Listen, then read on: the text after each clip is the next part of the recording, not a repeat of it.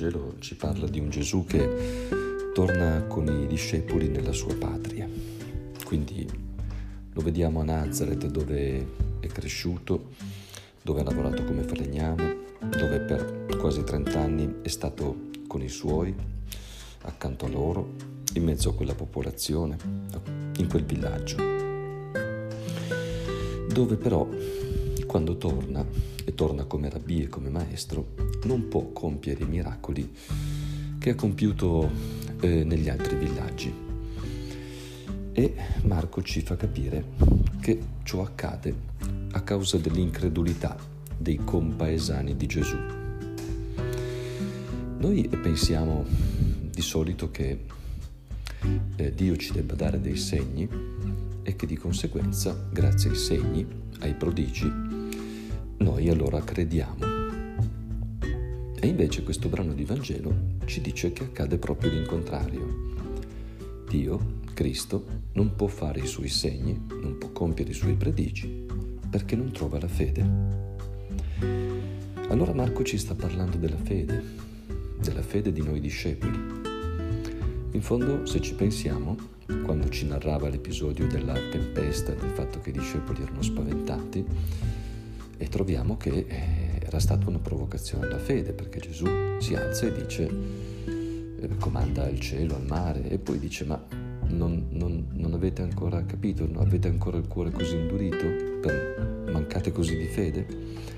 Mentre invece pensiamo all'emorroissa, pensiamo eh, ai genitori della fanciulla, pensiamo ad altri episodi, pensiamo a domenica scorsa, cioè, beh, vediamo che eh, Gesù ha compiuto questi e molti altri miracoli perché la gente gli credeva. Marco ci dice che chi è forse troppo abituato a stare con Gesù, a frequentarlo, chi è abituato per tradizione, eh, per storia, mm, pensiamo alla nostra vita personale, pensiamo anche alla nostra Europa, a un certo punto pensa di conoscerlo, di averlo conosciuto, pensa in qualche modo di averlo inquadrato e allora non si affida, di, non si affida più a lui, non gli permette più di compiere i prodigi perché pensa di conoscerlo ma non lo riconosce più. E Marco ci sta dicendo che fede è riconoscere, fede è conoscere un'altra volta, eh, dare spazio in me possibilità che Dio si manifesti in modo nuovo, a riconoscere la novità di Dio. Conoscere, questo è fede, certo, ma è un conoscere che è un riconoscere costante, che cambia, che cresce Dall'altra parte appunto abbiamo il profeta. E chi è il profeta? Il profeta è uno che, diciamo, è un uomo che è più che un uomo a causa della sua vocazione, mm, che dice che fa delle cose eh, grandi in nome di Dio. E Gesù? E Gesù è un profeta che è più che un profeta perché non è unicamente uomo ma è anche Dio. Ma se il profeta è destinato a scontrarsi con l'incredulità, ancora di più è Cristo, che è il profeta per eccellenza e che natura divina, oltre che una natura umana.